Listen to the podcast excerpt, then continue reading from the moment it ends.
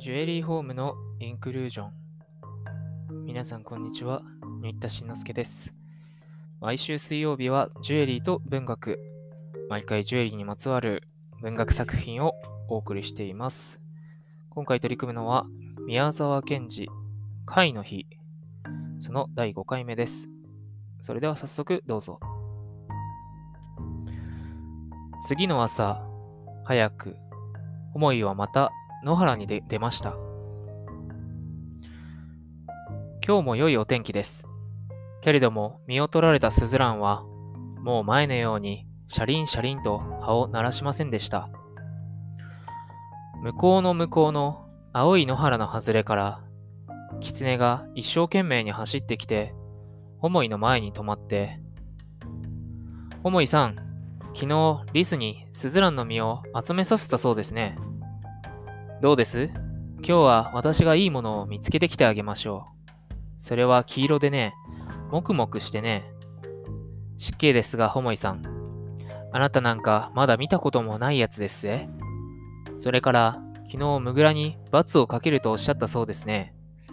あいつは元来横着だから、川の中へでも追い込んでやりましょう。と言いました。ホモイは、ムグラは許しておやりよ。僕も今朝許したよ。けれど、その美味しい食べ物は少しばかり持ってきてごらん。と言いました。ガッテンガッテン。10分、10分間だけお待ちください。10分間ですぜ。と言って、狐はまるで風のように走って行きました。ホモイはそこで高く叫びました。むぐら、むぐら、むぐら餅。もうお前は許してあげるよ。泣かなくてもいいよ。土の中はしんとしておりました。狐がまた向こうから走ってきました。そして、さあ、お上がりなさい。これは天国の天ぷらというもんですぜ。最上等のところです。と言いながら、盗んできた角パンを出しました。ホモイはちょっと食べてみたら、実にどうもうまいのです。そこで狐に、こんなもの、どの木にできるのだい？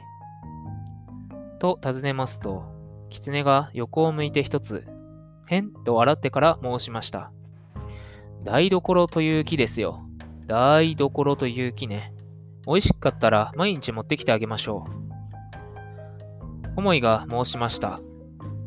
それでは毎日きっと3つずつ持ってきておくれ、ね。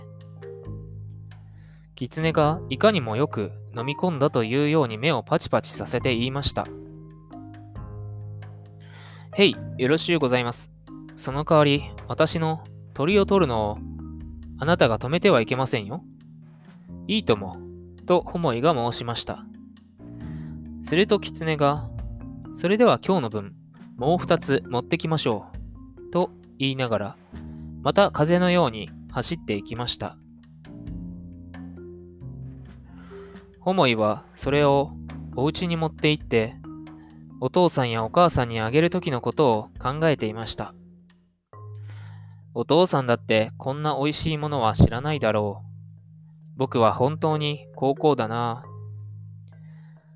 狐が角パンを二つ加えてきて、ホモイの前に置いて、急いでさよならと言いながらもう走って行ってしまいました。ホモイは、狐は一体毎日何をしているんだろうとつぶやきながらお家に帰りました。今日はお父さんとお母さんとがお家の前でスズランの実を天日に干しておりました。ホモイが、お父さん、いいものを持ってきましたよ。あげましょうか？